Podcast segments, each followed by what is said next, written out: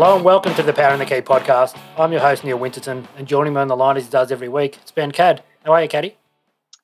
I uh, just feel like deja vu. We're now here at the moment, just in another lockdown in Melbourne. Who would have thought 18 months into this that we're uh, still can't barely go out the front door. So, it's, uh, things are great.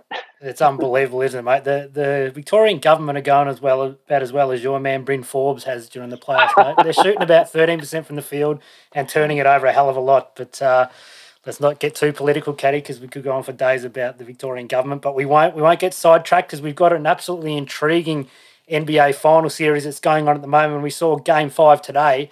Now, last time we spoke, it was uh, Phoenix Suns that won the first two games, and and and I asked you after those two games, you you had predicted Phoenix to win the series in five, and I wanted, I asked you, did you was that the way you're going to keep going? And you said, yeah, I'll I'll stick with Phoenix in five, and I stuck with my Phoenix in six, as it looked like Phoenix had been pretty good, obviously in the first two games, and since then it's been a complete uh, a complete 180. And we saw game five today, and it was it was actually Phoenix who came out really hard, wasn't it? They looked fantastic in that first quarter. They shot 74% from the field and had a 16 point lead at quarter time. And it was six turnovers from Milwaukee that was the catalyst for that. They actually only turned the ball over five times in the whole of game four. So obviously to have six turnovers in that first quarter got uh, got Phoenix going. Um, but but after quarter time, it was all Milwaukee, and it was only the fourth time caddy in finals history that a comeback of over 15 points uh, had been achieved after the first quarter. Um, and it was a three stars from Milwaukee that, that were absolutely incredible. And it was actually the first trio in NBA Finals history to score over 27 points each, which just illustrates how good the three were today. Um, and Milwaukee come away with the winner. It was the first team since the, the Miami Heat in 06 to go two uh, to go 0-2 down and then win the next three games. So obviously a super impressive win for Milwaukee on the road. What did you see, Caddy? What was the most impressive thing for you from a Milwaukee Bucks perspective? Well, I think it was their resilience to come back after that first quarter. I mean, I was sitting there watching it and you know, Phoenix just couldn't, you know, as you mentioned, could barely miss in that first quarter, and the shot making w- was incredible. Um, and then it was basically, I thought at that stage, oh, by, by how far Phoenix were going to really go to, you know, run away with with this game. So to Milwaukee's credit, um, they basically hung in there, and um, they had uh, Coach Bud interviewed at quarter time, and I think, you know, he, he came across really calm and collected at that point, which surprised me. I thought he would have been tearing what hair he had left out of his he head. He usually looks very um, flustered on the sidelines, doesn't he? Yeah, he does. But no, he, he was really he, cool. He starts sweating about 30 seconds into the game and he's red as if he's just run about 10 Ks. but no, he, he, was really positive about the fact they just needed to, you know, chip away at it. And um, they certainly did more than that in that second quarter, scoring 43 points, which was, um, you know, they basically just reversed the fortunes of what we'd seen from Phoenix in that first quarter. So, yeah, I thought really, really good resilience to hang in there um, after quarter time and, and obviously, yeah, get the game on their terms. And in the end, probably wouldn't say lucky to hang on, but they yeah they did did make it a bit harder than they probably should have down the stretch. But they were yeah, able really, to eat into that that lead very quickly in that second quarter, weren't they? Within sort of a couple of minutes, they they'd sort of taken ten points off that lead like real quickly. I, I thought Phoenix took some really ordinary shots early on. There was a couple of Russ threes. Jae Crowder took a couple. I think uh, uh, somebody else took one. I think it might have been Bridges. And I think they were just sort of playing a bit too relaxed at that stage. Phoenix obviously had had a big lead and they started to put up some ordinary shots, and, and Milwaukee ate into that lead really quickly, didn't they? Uh, yeah, it did, and it coincided with when Devin Booker basically went to the bench. I mean, his plus minus numbers in this game are incredible. He played the 42 minutes and he was plus 12. So basically, yeah, incredible. Yeah, six, like you said. Yeah, those six minutes that he wasn't out there, um, yeah, things weren't really going the way Phoenix would have liked. And, you know, Booker played a terrific game. Did you um, think Monty Williams kept him on the bench too long in that second quarter? He was on the bench for six minutes in that second quarter, and as I said, Milwaukee were just eating into that lead, and you could see their confidence growing. and And I thought maybe Monty Williams could have bought Booker in maybe a little bit earlier.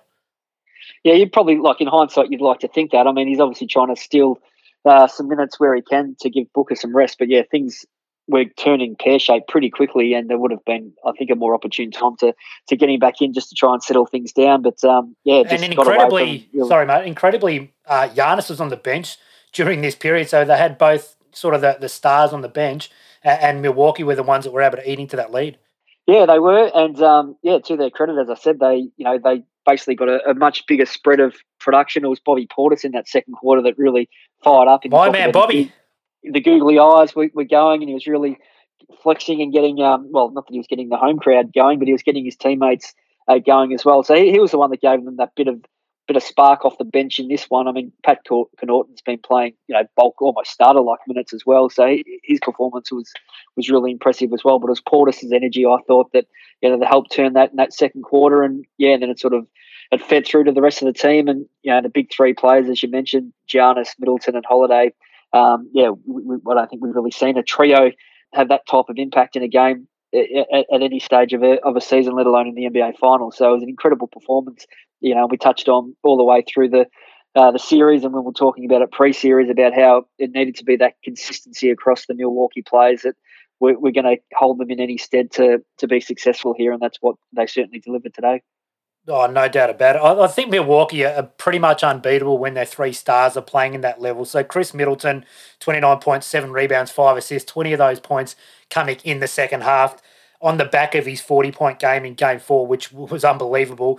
And for me, I thought the best player on the court today was Jrue Holiday. He's obviously outstanding offensively uh, with the 27 points, four rebounds, and 13 assists. He just played a beautiful uh, point guard role, but obviously hitting shots as well. But his defense was absolutely incredible, as it has been right throughout the series. Now, we've called upon Jrue Holiday right throughout these playoffs to give them something more offensively, but his his defense has been unbelievable. It, I mean, it's no no coincidence that Chris Paul's numbers have taken a bit of a dive since game two when Jrue Holiday has gone on to him. He's made life extremely difficult for Chris Paul, and we'll touch on Chris Paul in a minute when we get to the Phoenix side of things. But Holiday, his defense outstanding again.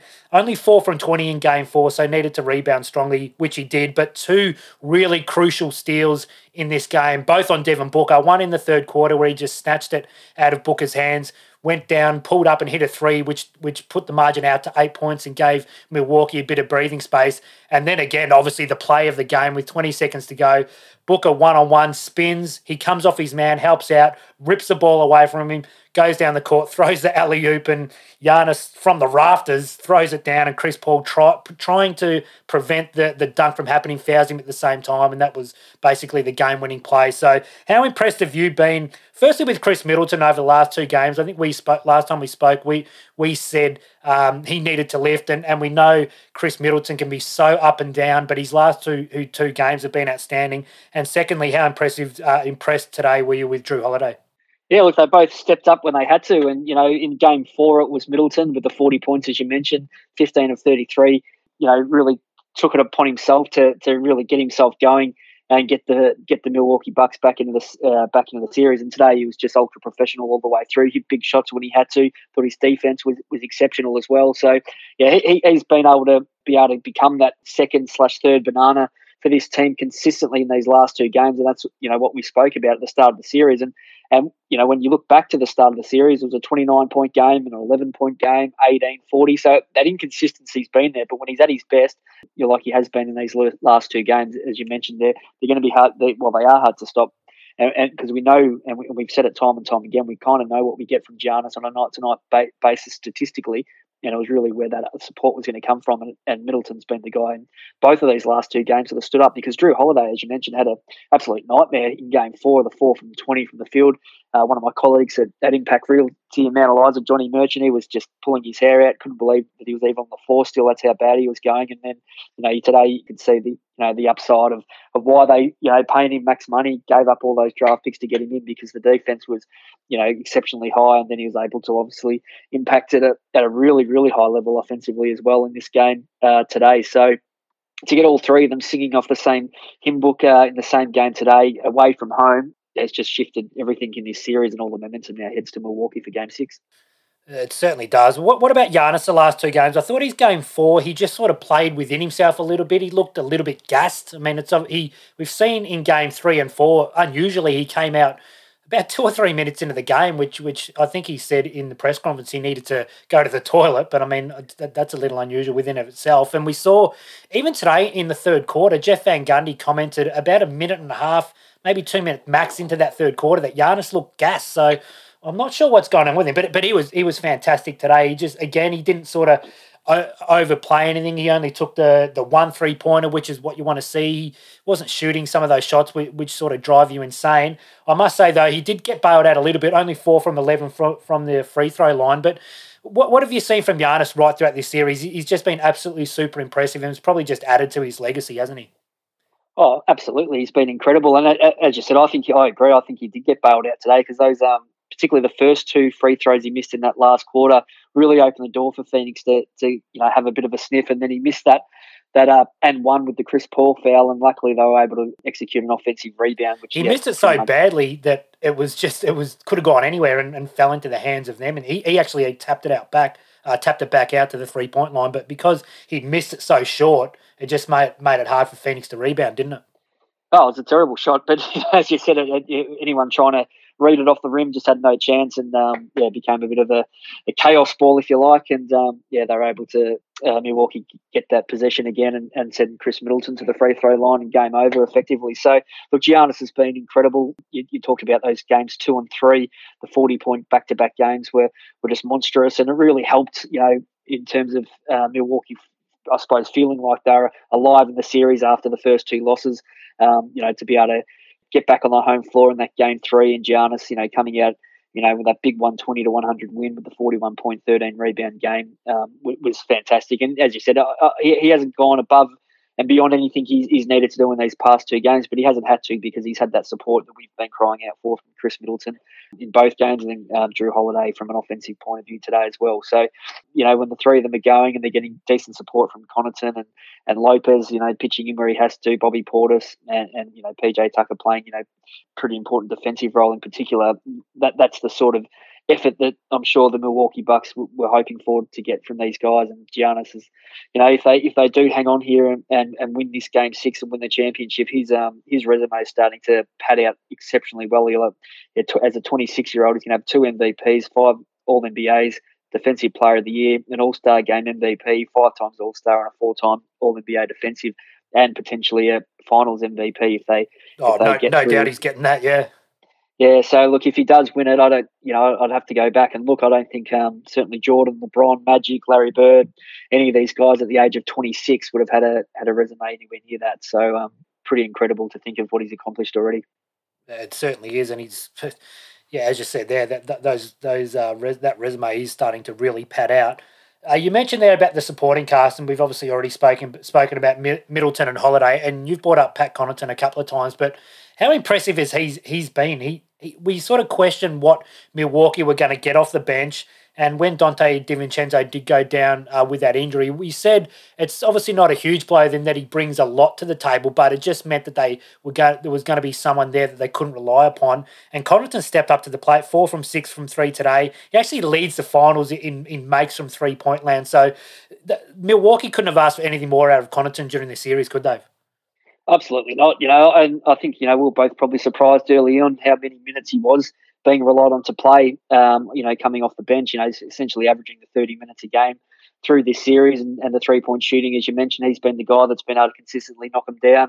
His athleticism's underrated. You know, he's been able to keep you know keep balls alive, jump over the back, you know, and, and take hold of some important rebounds, which he did again today. So yeah, his contribution um, certainly you know is going to be recognised, I'm sure, internally uh, more so than anywhere. But um, yeah, he's played a, a, huge role, and to the fact talked about DiVincenzo not being there, they're not even you know.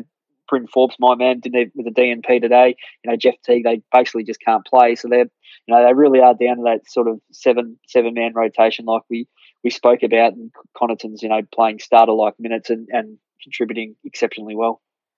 So let's shift over now to, to a Phoenix perspective. What what do Phoenix need to do to, to get game six? I mean, they've got back to back games from Devin Booker and, and haven't won either of those. Is is it a matter of Chris Paul just, just playing a little bit better? Now you look at his numbers and 21 points and 11 assists. Now that reads pretty well. He was 9 of 15 from the field. So you look at that and you think, well, Chris Paul's done what he needed to do. But I think that's a little misleading. He was very good in the last quarter, but I thought through the first Oh, probably more so quarters two and three. I thought he was pretty good early, sort of getting everyone involved. But I thought uh, during the second and third quarters, when Milwaukee were going on their run and, and, sort of taking control of this game, that Chris Paul didn't step up to the plate and do what he needed to do. Is, is that what you saw from Chris Paul today? And, and is it as simple as him, you know, going along for the ride that Devin Booker is? Well, maybe not as simple as that. Uh, my analytics guy at, at, work, Jamie Merchant from Impact Realty, um, he's given me the, the 72% of the time the team that wins game five in the NBA finals will go on and win the title. So they're going to have to reverse, you know, a fair whack of statistical history there, Phoenix, to, to be able to go back and win Game Six in Milwaukee to keep the series alive. And as you mentioned, Chris Paul is going to have to be an integral part of that.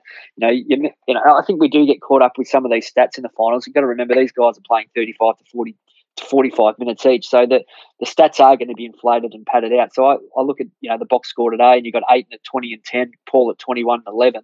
I don't think either of those guys really influenced, you know, winning that game for Phoenix. Obviously, Chris Paul late certainly was. He hit a couple of knockdown threes at the top of the key there when he had some space and time and left open. But yeah, I thought he was pretty passive before that, far too much reliance left to Devin Booker uh, to try and get things going offensively. And you know, Bridges is an interesting one, like five from six from the field today, really effective. I'd like to see the ball try and get into his hands a little bit more as well um, to give them a little bit um, of offenses. You know, we saw the, early in the series a 27 point game. You know, you're almost going to need one of these other guys to step up to the plate because you know if we've seen with Milwaukee, it might take three guys to kind of average your score over that 27 point mark to get get the win. And Phoenix are going to have to find ways to do that. Whether it's Chris Paul, you know, come stepping up like he did in you know that clinching Western Conference final game with a 40 point game, he may need to do that in this next. Well, he probably will have to do that to be completely honest, because I think again Booker's playing out of his skin. He'll, he'll do what he's got to do, but he, Chris Paul may need to get up to that 30, 40 point range and then get a monster game out of a guy like Bridges potentially as well. Just on Bridges, there was a stat that popped up uh, during the game today that when he's taken over 10 shots, that Phoenix are undefeated in the playoffs. So, so that you know gives a lot of weight to what you just said there that they need him stepping up to the plate. And he just he hasn't been shooting the ball um, in, in the last two games bizarrely. So as you said there he's five from six in the field three from three uh, from downtown today. So there's no reason that he shouldn't be taking more shots. And just on Chris Paul at, at, at the end of the third quarter there was seven players that had, had that had played more minutes than him. So Ayton had played 33, Middleton at 32, Holiday 30, Crowder 30, Booker 30, Giannis 28, Connaughton 24, and Chris Paul all the way down at 23. So 10 less minutes than Ayton, nine nine less than Middleton, and seven less than Holiday. It's it's a little unusual. Uh, There was the the news before this series that he did have a hand injury, and you know maybe we're just searching for excuses because he's probably been below par, and especially in Game Four, you know he had a lot of uh, bad turnovers. He had that, that that really crucial turnover late where he lost his dribble trying to get around Giannis in Game Four. So, is it? Do you think one Chris Paul might be injured? Or do you think, too, it's just a matter that he's 36 years old, it's been a long season, he's got one of the best perimeter defenders, Jrue Holiday, just absolutely harassing him, you know, right throughout the four quarters when he's on the court? Because to me, he's just sort of fallen off the perch the last probably three games, and, and, and that's obviously the reason why Phoenix haven't been able to get their game going.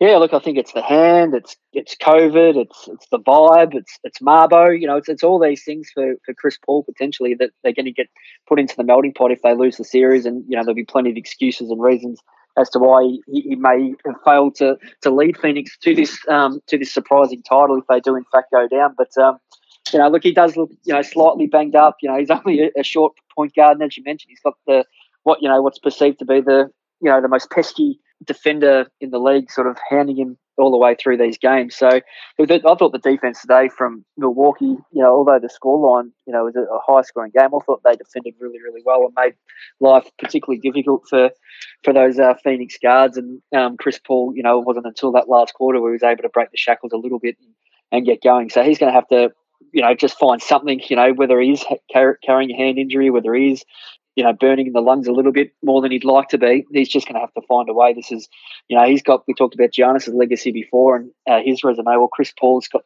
you know, a big gaping hole in his, and that's the zero NBA championships. And this is that chance he might have an elimination game. And and Phoenix haven't been in this situation yet in this whole playoffs. They haven't been down facing elimination as yet. Uh, the closest they've been was two one down to the Lakers in the first round. So this is uh, new territory for this uh, pretty young team, and, we, and I think you know, when at the start of the series we spoke about whether the inexperience of the Phoenix Suns was going to be to their detriment, but they were able to, you know, they've been able to come a long way so far. But you know, this is where, you know, as you often call it, nut crunching time. Well, there's no bigger time to to stand up now for these young uh, young Phoenix players and you know their leader Chris Paul in a Game Six elimination on the road. So let's. I'm going to ask you to put your coaching hat on, Caddy. I've mentioned before you're a highly credentialed coach in the MPNFL. So let's pretend pretend you're Monty Williams heading into into Game Six. What what are you looking at? What are you telling your team they need to do more? If you glance at the stats, they've scored 119 points. They shot 55% from the field, 68% from three, and 90% from the line. So th- I don't think they could do much more on from an offensive perspective. But so if you you were the coach, what would you be telling them they need to concentrate on to, to get game six?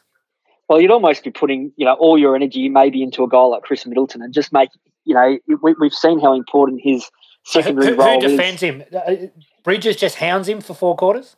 Yeah, well, whether it's Crowder physically early on, maybe trying to get into his face, get him off his game, you know, be prepared to give up a couple of fouls and even a couple of hard fouls. I think Bridges athletic, you know, athletically is going to be the guy. We saw Devin Booker playing a lot of defense on Khris Middleton today as well. So, but yeah, I think you know you, he's the guy you've got to target because he, you know, I think he's the barometer for Milwaukee and you know, and we've said it time and time again. I don't think there's a hell of a lot you can do around Giannis. He's going to get his 30 and 10. Uh, but Khris Middleton, if he, you can keep into a, a, game where he's only scoring in the teens or the low 20s, well, you're going to give yourself absolutely every opportunity to win it. So how do you get him off your, how do you get him uncomfortable and off his game? You know, they're going to be playing in a stadium that's going to be absolutely electric and buzzing with Milwaukee fans. So, you know, what are the tips and tricks that they can try and do to get Khris Middleton, you know, potentially off his game. And, and I look at a guy like Crowder with all of his experience and physicality. Maybe he's the guy that can just sacrifice early in this game and and, and take it up to uh, Khris Middleton in particular and make a real focus of it because um because yeah, as we said, if if we can keep him slightly off his game and, and below his best, then you, you know you, are giving yourself a, a better chance to stay in the game. I agree. He's definitely the one the last two games that has got going, and obviously no coincidence that Milwaukee have been able to come away with those two wins. So, so what are you predicting for, for Game Six, Caddy? Do you think it's now obviously Milwaukee clearly in the block seat? Do you think they're going to close out this championship and and reel off four in a row? I don't think Phoenix have lost four in a row all season. Their, their biggest losing margin was three, and I think, uh, sorry, their, their biggest losing streak was three, and they'd only done that once all, all season. So, are, are you predicting a, a, a Milwaukee closeout in Game Six? Yeah, look, well, I've certainly been wrong a fair way through all these playoff rounds. I thought I was actually a decent chance. Um, I had the first three games pegged in this when it was two one, and you know uh, Phoenix certainly had their chances in in game four to try and get it to three to three one there. But um, look, it's going to be really hard to see Phoenix getting off the canvas here. Like we talk about DeAndre Ayton, as much as you know the numbers looked okay, he looked he looked like he was blowing pretty hard through this game. Um, Mikal Bridges as well. So he had a couple of um, costly turnovers too. Uh, Ayton, he's only got two turnovers, but he that, that were both easy drops, which would have led to dunks. And I'm pretty sure both of them went down the other end and Milwaukee hit three. So, as you said, as good as his numbers looked, he, he, he did miss a couple of key plays. Yeah, so look, I just think, yeah, with the energy Milwaukee would have taken away from today, I mean, they'd be absolutely buzzing here about what they were able to achieve. And, you know, they get another two days off in between. Look, I don't think that's a, that's obviously going to be a positive if, if we're assuming that Giannis is obviously still carrying a bit of a knee injury as well. So they'll get some rest um, and fire up at home. There'll be plenty of um, plenty of buzz yeah, in Wisconsin, I would have thought over the next couple of days, and that um that Deer Valley or whatever it's called, plus the plus the arena is going to be going absolutely mental. Um, and I think there's just too much momentum now with Milwaukee for Phoenix to be able to turn this around. Yeah, I agree. As much, I I, hope it doesn't go this way, but I agree. There's there's just so much momentum go, going uh, Milwaukee's way. Deer District, they just said we're going nuts today, so they're obviously going to be doing that for the home game. So yeah, it, it's going it's going to be a cruel blow to to Chris Paul if he does if they do go down in their sixth game to go up to 2-0. Um, all the focus went onto him. He, he's been such a, a player throughout his career. He was his chance to finally win that that elusive title, and it would just it would just kill him to to see this go down and, and go down um, in six games. I've asked you this this question uh, every week so far during the finals. If you, if you're betting on your if you were voting on your MVP, sorry, who would you go for? It's Giannis pretty clearly. You think? Oh, I think so. Now I look at. I mean, Middleton's coming with a coming with a late charge, but I think Giannis over the course of yeah, you know, if we're assuming um, that this thing's going to be done in six and it's a 4 2 Milwaukee win, then, you know, a guy that's going to be averaging somewhere in the vicinity of 30 plus points and 13 rebounds at this stage, um, yeah, it's going to be pretty hard to to go past, and he'd be a deserving winner, and um, just a caps an incredible, incredible story really from the day you know he entered the he entered the NBA. So, look, you know, let let's hope Phoenix can pull something out of out of somewhere for this uh, for this game six and, and and prolong the series one more game. I've really enjoyed the series, and I think um, you know we chatted about that in the lead up to the series. What you know where the excitometer was, and I was probably sitting in the 70s somewhere, and then um, we're certainly going to. How is the excitometer going now? excitometer was peaking actually. It was nearly bursting uh, during this game today. It was um yes, just that last quarter I thought was absolutely exceptional basketball, and and I, and I think the point I was trying to make is the fact that you know we didn't need two big big city teams or big you know storied franchises having to play. As long as you know we've got you know star players, which we do on, on both sides, and the basketball's physical, and uh, which it has been, and yeah, I thought the standard of play today was clearly exceptional when you look when you look at the box scores and the percentages that both teams were shooting. I, I thought today's game was outstanding in the series in its in its entirety. Albeit you know those first three games weren't you know really close. They were pretty much sewn up pretty early in, in, in those games. I thought the last two games in particular have certainly been a lot tighter, and, and it's been a really enjoyable finals. Yeah, I agree. The level of basketball today was outstanding. We obviously had Phoenix scorching hot in that first quarter, and then the second and third quarters, the Milwaukee offense was unbelievable. I didn't think Phoenix were doing a hell of a lot wrong, but Milwaukee were just hitting shot after shot, and then and then the last quarter was was great. I mean, there was just a you know execution on both ends. The defense was good, the offense was good. So I agree. I, I think especially today's game was was of really high level, and I agree with that. It's it's clear it's clearly a Giannis MVP at this stage, and uh, Middleton is making a late run, but and Booker's clearly the one uh, for Phoenix if it does sway back their way. And it's interesting that we we both had Chris Paul as, as the leader last time we spoke, and now he's probably fourth in line. That probably j- just gives a tale of how much a he's dropped off and b Phoenix have as well as a result of that. So now, Caddy, we'll shift over and talk a bit of uh, Boomers talk. So uh, last time we spoke, they'd just knocked off Argentina with a game-winning shot by Patty Mills. Now, since then, they then um, magically knocked off uh, Team USA 91 83 and then gave Nigeria a bit of a touch up when they rested basically all their starters apart from Landale. They won that one 108 69. So we'll talk firstly from a, from a Boomers perspective before we get into, into Team USA. What, what's been the most impressive aspect for you um, out of this 3 0 sort of uh, warm up games that, that you've seen. From from me, I was really impressed during that Team USA game with Joe Ingles' aggressiveness early in that first quarter. He came out and we've spoken a couple of times about Joe Ingles looking a little bit passive in the big moments when he's had a, a Boomers jersey on. Now, this is just an exhibition game, so you know ultimately it doesn't mean too much. But I thought it was it was a really positive sign to see Joe Ingles come out and fire away and knock down a couple of big threes early and set the tone for, for the Boomers in that game. And then Matisse Thybulle, um, which we who we spoke about last week as well. Obviously, defensively did a really good job. He blocked that shot on on Kevin Durant during that game. But again, he's just got no fear as well. He obviously plays against these guys every night of the year so he's not going to be intimidated coming up against a Team USA or any other player for that matter. So I think his inclusion in, in this Olympic campaign is going to be really big. Oh, he's been enormous. I've, you know, I think the way you know, I think that's probably been the positive for me. That we know that the Boomers have been a tight, a tight team really for the best part of eight to ten years. They're even going back slightly further, and um, you know, there's been such stability with Ingles and Mills and Dellavedova and Baynes, and just more recently Landale and, and Exum and these guys. But I think the fact that um, Thybulle's been able to come in and, and really buy into it. And I don't know if you've seen he's he's done a couple of little YouTube videos that um that he sort of takes some video and go around. He just seems like a really down to earth guy, and he, he's taking it all in and really, um, you know, going trying to get everything he can out of this experience. And um, you know, he, he would have been forgiven to to maybe you know not be that interested, particularly even when his t- uh, Philadelphia teammate Ben Simmons pulled out. But um, yeah, for him to yeah really grain himself into the Boomers culture and then and then play the way he has. I mentioned it's been just mentioned last week. It's been so impressive to see you know an Australian Boomer that's got that athleticism can really slash through and and you know hammer down a few of those dunks and his defense and his hands have just been so busy all the way through uh, these games. I think he's going to be a crucial part of everything the Boomers are going to be able to do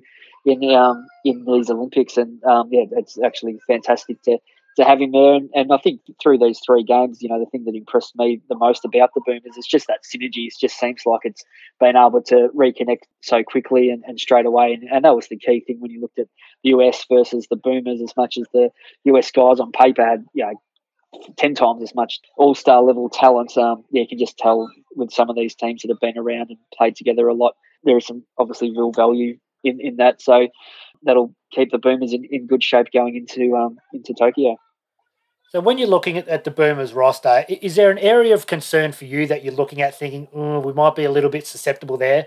I was pleased to see it, and I, I called for this last week. Chris Goulding get a few a few more minutes. Now he was good against uh, Team USA. He uh, hit 11 points, hit hit uh, three from five from downtown, and then it was obviously against Nigeria was on fire, seven from seven from three. So you're obviously not going to expect him to shoot at that level, but I, I think he's going to be a big piece for, for the Boomers coming off the bench and, and knocking down those open threes. But for you, as I said, is, is there a little area of concern that you think that we need to address? Oh, look, I'm, I mean, not that I'm, you know, overly bullish about, you know, what too much of what Aron Baynes effectively will bring to the table. You know, just that that big man department does seem a little bit thin. and I don't, I don't think it matters necessarily against a Team USA, for example. But you know, when we're coming up against teams like Spain and France that um, will have, you know, really, really talented big guys, uh, you just have hope, they said anything you know, about Baynes' knee injury that he copped against the US? That was a pretty big hit.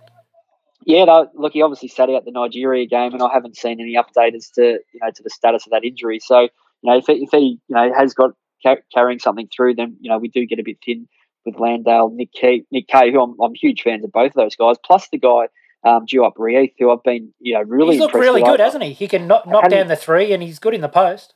Yeah, I haven't seen him really play at all. I know he played.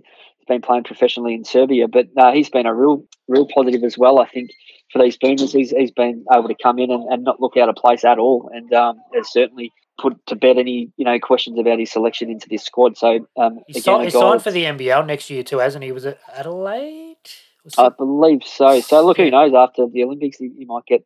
Um, you know, he might end, end up back in Europe. Um, who knows? But yeah, no, I've, I've, liked the way he's gone about his business. So maybe just that big man department when they're really bustling and, and you know down in the paint as to whether or not um you know the the big man it, it is going to be sufficient enough. But I think at this stage, I, it's hard to be too critical of what we've seen, and um, it all bodes pretty well. But as, as we know, it, it, only takes you know one bad game in that final four, and, and, you, and you're knocked out. So hopefully, firstly, they can get that far, and then you know when they get the opportunity, yeah, things go their way.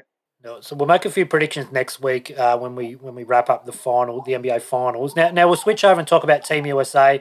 Obviously, a disappointing loss to, to the Boomers after that they had lost to, to Nigeria a couple of nights earlier. Now they did come out in Game Three and get a pretty convincing win against Argentina. Now since then, though, a, a big blow for them. Bradley Beal has had to withdraw because of some COVID protocols, and Kevin Love's also also withdrawn due to a calf, a nagging calf injury, which he had during the NBA season. So I'm not sure why he was with the squad, if it was sort of still nagging him. It, it's a bit of a strange one. Anyway, they've brought in Keldon Johnson, who had been playing with them. He actually got on the court against the Boomers, and I thought he looked pretty good. Knocked down a couple of threes, didn't seem fearless, and and sort of fitted in pretty seamlessly. And and surprisingly, the, the, the replacement for Kevin Love was JaVale McGee. Now, if you had if you'd given me if you'd said to me they're gonna they're gonna replace Kevin Love with a centre, and you'd given me fifteen, maybe even twenty guesses, I don't think I would have guessed JaVale McGee. What was was that a huge shock to you that they'll bring in JaVale McGee as that centre replacement?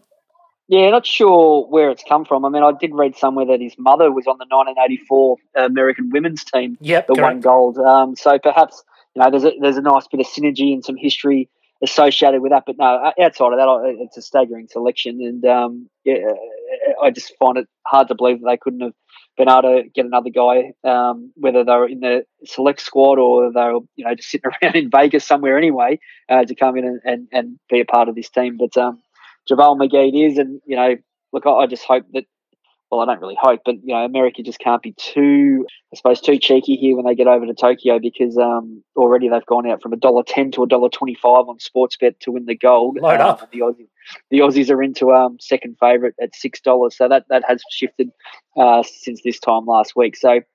You know, look, we obviously know that on paper that you know even without Bradley Beal, they're going to have significant uh, talent advantage. But it's just you know how these guys are going to come together, and as as we've discussed, you know, Middleton, Booker, and Holiday are still all yet to join the team, and you know what type of physical and mental condition are they going to be in, and then have to, you know, within a day or two, really basically uh, work into this US team environment. So a lot's going to be left to the likes of Kevin Durant, Damian Lillard, Jayson Tatum, I think, to carry this US team through the early rounds, and you know I think they'll obviously sleepwalk their way through some of the, the early pool games and the business end of things. Once they get to the quarterfinals, is when they'll really need to be up and humming. Yeah, so I agree. The JaVale McGee uh, selection very puzzling. I, uh, the only thing I can think of is that they're just looking for a rim runner, someone to give him a bit of verticality spacing, because that, that's not something that uh, Draymond Green offers or Kevin Love was offering. And, you know, Bam Adebayo does offer that. So maybe they're, they're just looking for a couple of centers to, to do that. And he, and he plays pretty hard, but this is a guy that started the season in Cleveland was traded to Denver and basically didn't play at all, all in the playoffs. So it's it's a, it's a very unusual selection that JaVale McGee was the one that, that they, they did go for. And I don't well, in, in, the space of um, 12 months, he might win an NBA championship and a uh, Olympic gold medal. He, he hardly played for the bloody Lakers either when they won it. So I don't know what's Well, I think if you, if you said something, you know, a couple of years ago to JaVale that he'll end his career with both a championship uh, with the LA Lakers and an Olympic gold medal, yeah, he would have been thinking you're dreaming. So pretty long odds. Funny, funny how things uh, sometimes work out. It certainly is. I don't think he's played for Team USA before either, so he doesn't have that sort of history with him. So anyway, that's that's an unusual selection. So, what's concerning you from a Team USA perspective? For me, the, the biggest advantage Team USA have have always had over their their opponent is their, their athletic advantage, but because they're not good defensively, they're not able to use that athletic advantage. I can't remember um, against when they played the Boomers, them getting any dunks or any open transition plays at all because their defense just wasn't good enough. So when you get, when you go back and you think about the best teams that the, that the USA have put together, you go all the way back to the original Dream Team. You know, Pippen and Michael Jordan were the two best defenders on the planet. So that they would be hounding the opposition's guards, and they'd get out in, in transition and get some easy points.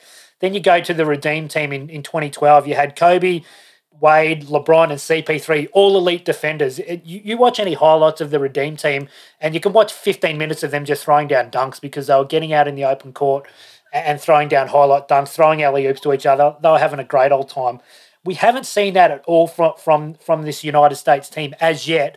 So that that'd be my biggest concern. If they're not able to utilise their, their athletic advantage, it's going to make life difficult. Yes, they've got some some outstanding shooters in, in Durant and, Lillard and Tatum and you know LaVine can get hot. So they've got guys that can shoot the ball, but so do all the other teams. So they need to be able to utilize their athletic advantage. So I think if if Jrue Holiday can come into the squad and still be, you know, and still feeling pretty good after the finals, well, he's going to be huge for them because he's gonna he's gonna hound the opposition guards as we've seen him doing to Chris Paul. And if he can create some turnovers and get them out into the open court, that's going to be really big for them. And maybe they're looking at Keldon Johnson to be able to do that as well. So so for me, I think they need to be able to lock down defensively and just get a few more fast break points because there, there weren't too many of that forthcoming in the Boomers game, was it?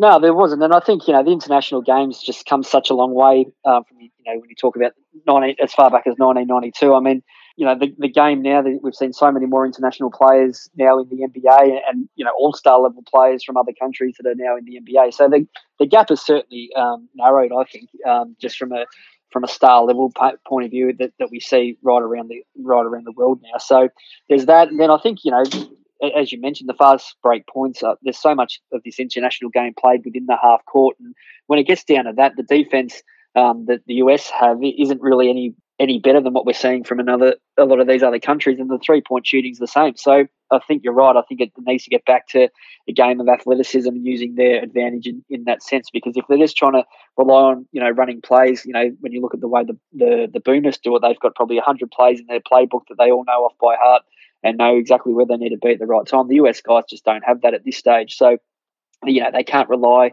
on just being able to be better man on man within a half court situation. So, uh, I, I, agree. They need to get out running more, and that defense is certainly the, the, the start starting point uh, starting point to getting some really good offense going. So we'll leave the Olympic talk there, Caddy. As I said, next week we'll make a few predictions for our gold, uh, silver, and bronze medalists.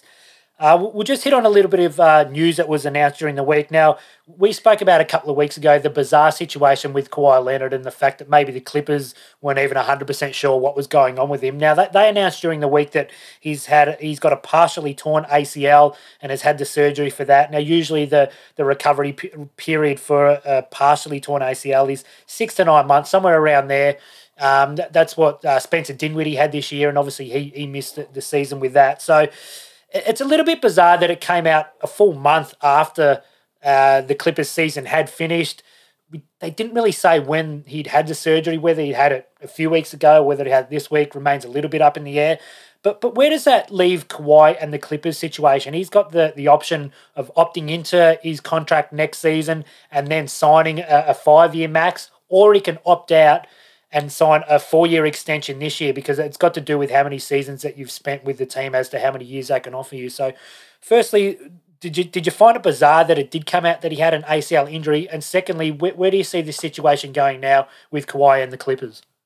Well, I didn't find it so much bizarre because I think there was probably enough, you know, innuendo around there that potentially the ACL did have a tear, and then the fact now it's a, a partial tear just you know creates even more um, confusion and, and, you know shrouded in secrecy like it always is. So that contract you mentioned is you know going to be just incredible how it plays out in this off season because I think the Clippers are going to have want to have some assurances a around you know the health of, of Leonard and the and the surgery and his rehab and the time that they're expecting him to come back because you know at this stage if it's a standard partial tear then you, you may expect him to be back on the court in January or February or something like that but knowing um, Kawhi Leonard's history and I remember when he was at the Spurs and he had that quad injury at that time, and he basically shut himself down and took him took himself away from the team. So, you know, the, the Clippers are going to want to have some assurances that you know he's fair income and, and, and going to know everything about the injury and his timeline to return. Because um, if they're going to pony up another five years, you know, max level money, that you know they need to be really confident that he's he's all in, on board and, and, and ready to be a part of it. I mean, the option for Leonard is just, just option to that opt into that player option and play the season out. But I think you know that that'd be far too risky uh, for a guy like Leonard. So I think you'd be looking to either um, decline and, and sign somewhere else on a longer term deal. But again, that any other team that's going to be interested is going to want to a a be prepared that he probably may not play at all next season or, or a limited amount of time next season and then you know what does it look like going forward so yeah he, certainly doesn't do himself or he's you know people around him don't do he, do him any favors in terms of transparency and, and getting a bit of a feel for, for where he's at, at at any given stage so yeah, going to be a fascinating watch to see how it all plays out. Are you expecting him to play at all see at all next season? I'd be staggered if he does. I mean, you mentioned the fact that with the Spurs there, he, they sort of cleared him. He didn't want to play. So it sounds like he's one of these players that has to feel 100% um, happy and confident within himself. So I can't imagine he's going to want to come off you know surgery to his ACL, and he's gonna it's gonna sort of coincide with almost playoff time, and he, that's obviously when when the intensity ramps right up. So it wouldn't surprise me at all if he didn't play at all next season. So let's say that's the case. Let's say he opts into his contract next year, and then he's eligible to sign that five year extension with the Clippers. If you were the Clippers GM, would you sign Kawhi Leonard to a five year extension at his age with his history, injury history, if he didn't play at all next year? Uh, no, I wouldn't. I, I absolutely. Even though they gave so, up a boatload of picks to, to bring in Paul George to pair these two up, yep. and they've got Paul George no. signed. Well, I think you know if you're basically looking at you know if you're not committing to that longer term money, you know you've still got that to spend. You're still in a big market. You still have Paul George on the books. I think you just you know you, you basically look at, at starting it all over again because I think if Leonard basically misses all of next season, and then you know he's coming off a, a, another significant injury. You know, at, and you mentioned at his age, he's not a spring chicken anymore. I think it's um, yeah, it's it's quite a dangerous thing to be doing. So yeah, look, this this contract, um, you know, this the way that they even um, manufactured it this first time around when he got to LA, it's it's left him in this position. You know, when he had the two years plus one, and, and now you know he's going to be everyone's going to be sitting around talking about Leonard until he, he makes a decision. And the fact that he's injured and had surgery, well, it's just added another dimension to the whole thing.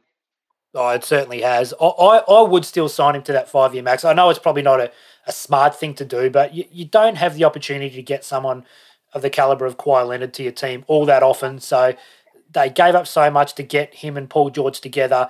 It's probably going to end up being maybe even in his first year back, he's not going to be obviously be 100%. And the back end of that, maybe the last two years, won't uh, be, be as, you know, as influential as you'd like him to be. But you're going to bank on those middle couple of years, but him being close to his best, and that and that'll give you a chance to win to win a championship. And that's the Clippers haven't won one, so that that's obviously why they brought these two together. So I, can't imagine they're going to pull the pin on bringing these two together before they, you know, they really have to. So, but it will be interesting to see what happens. He can obviously opt out and then go and sign it Miami or New York or wherever he likes. So there's going to be a lot of scuttlebutt around Kawhi Leonard just because of the fact that you mentioned what you mentioned earlier is that that not a lot comes out from him. So everybody's sort of left guessing about what will happen with Kawhi Leonard. So yeah, I'm intrigued to, to see what does happen with him in the in the off season. Another player, another superstar for that matter, that does have a lot of intrigue around him at the moment is Damian Lillard. Now, there's been a lot of sort of scuttlebutt again about Damian Lillard and how happy he he is uh, with the Portland Trailblazers at the moment. Um, he, he came out and sort of back the hiring of Chauncey Billups originally, and then that, and then it came out about uh, Billups's background. So he sort of backed away from that, and he copped a little bit of heat around that, and then he made a few comments about the Portland Trailblazers, and it was sort of seemed, you know, is Dame trying to get himself away from Portland? So he came out and had a press conference. Uh, I think it was today or, or early last night or late last night. Sorry, and I'll, I'll just read a couple of those comments to you, Caddy, because they, they raise a few eyebrows for me. Now, a couple of them was I don't disagree that maybe Chauncey can change our team and make us a better team. But I think if you look at our team as it is, I don't see how you say this is a championship team. We just need a new coach. My intention is my heart is to be in a Blazers uniform my entire career. You want to win it all, but we have to be making strides to do so. So those comments there to me are extremely interesting. It doesn't sound like a guy that's 100% in at the moment. And and maybe that's fair enough. He, he's given everything he possibly can to Portland. They haven't been able to put the pieces around him. So what are you reading to those comments, Caddy? Does to you does it sound like he's trying to angle his way out of Portland, or, or do you think he's going to stay there at least this season, see how it goes with Billups, and then maybe ask for an exit if it doesn't go the way he's looking for? Yeah, it's just going to be again another fascinating one here with Lillard. Um, you know, that contract, as we know, only kicks in really this mega contract that he has signed starts in this season. So he's going to be paid forty three million dollars, 47, 50, then fifty four over the next four years, which is you know record setting money um, in the NBA history. So. Um, look, you'd like to think you'll at least give it a year in, in Portland with the new coach. And, know, you look at Lillard, and I think it is a guy in a hurry. Even this experience he's going to be having with Team USA, and he'll with all these other superstar level players and a guy like Kevin Durant who has you know moved around the league a couple of times off his own bat. So you know he's going to see see that that's happened before and the opportunities that do exist if you can sort of dictate your way out of town. But the problem he's got obviously is that long a long contract that he's just um, uh, signed into. So Portland essentially hold the keys with that. They're going to have to be absolutely blown away by a trade offer. I would have thought to even consider moving Lillard. We spoke about a few weeks ago a couple of scenarios that could exist potentially for him. But um, yeah, it's gonna it's gonna it's gonna take a hell of a lot to encourage Portland to to move him out. And I don't think, you know, from what we've seen from Lillard uh, through his career, that he's the sort of guy that's going to sulk or do play up like James Harden did last year and um, and sulk his way out of town. I think if you know if, if a trade doesn't happen, um, whether he wanted one or not, I think he'll come back and be professional and and you know and play to, to an extremely high level like he always has. So, um, you know, it's one of these situations where it just feels like the time is probably right for for a change for both Lillard and the organisation and, and a bit of a reset because he's probably right. I think this this team's you know been been to the playoffs a number of times, you know, been to a Western Conference, you know, deep run. Um, I think now is probably the time to, to have a, a, different look at it. But, you know, moving on from Damian Lillard, you spoke about you'd never want to shift a guy like Kawhi Leonard out of town um, if you didn't have to. Well, Lillard's certainly in that same category. So, you know, uh, you're probably better off having him. But I think, you know, at some point it, it might be good for, for both the player and the organisation to part ways.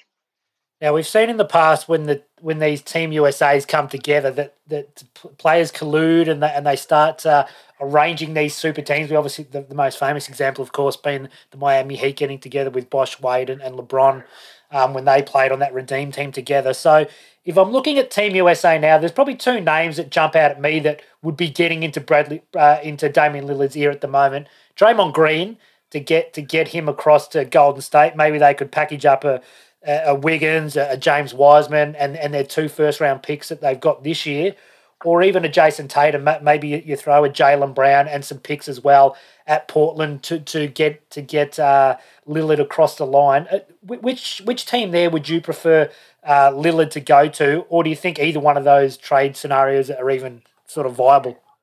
Oh, I mean, if you're talking Lillard, the Golden State Warriors, alongside Steph Curry and Klay Thompson, I think that would just decent be, amount of shooting. Be, be, you know, we thought about, you know, the Splash Brothers or the best shooting backcourt of all time. Well, it just goes on to an entirely different level. If that was somehow able to be the case, that'd be a hell of a lot of fun. But, um, oh, look, I think, you know, all, all these type of options are going to get floated around and, you know, there'll always be the, oh, yeah, time to get to New York and be the man to save New York. And there'll be all that type of chatter as well. So, yeah, I think there'll be options aplenty. Um, but yeah, that, that Golden State one certainly um, would be the most fun for sure. Well, it's going to be a big off season. A lot of these guys, Kawhi, uh, Lillard, you know, Bradley Beal, who's, who's withdrawn from Team USA, but his his futures are obviously a little bit up in the air as well. So it's going to be an intriguing off season and, and the draft as well, which is coming uh, coming up as well. So a lot to a lot to talk about. So we'll call it there, Caddy. Uh, as I say every week, thank you to everybody who does continue to download this podcast. Please jump on Apple Podcasts if you haven't as yet. Give us that five star rating. Also, jump on the Facebook page, uh, like the page as the episodes do get posted there. And as I've said the last few weeks, if you do have some friends that you know are interested in NBA basketball, if you could share this podcast with them, that would be much appreciated. Until next week, we'll talk to you then.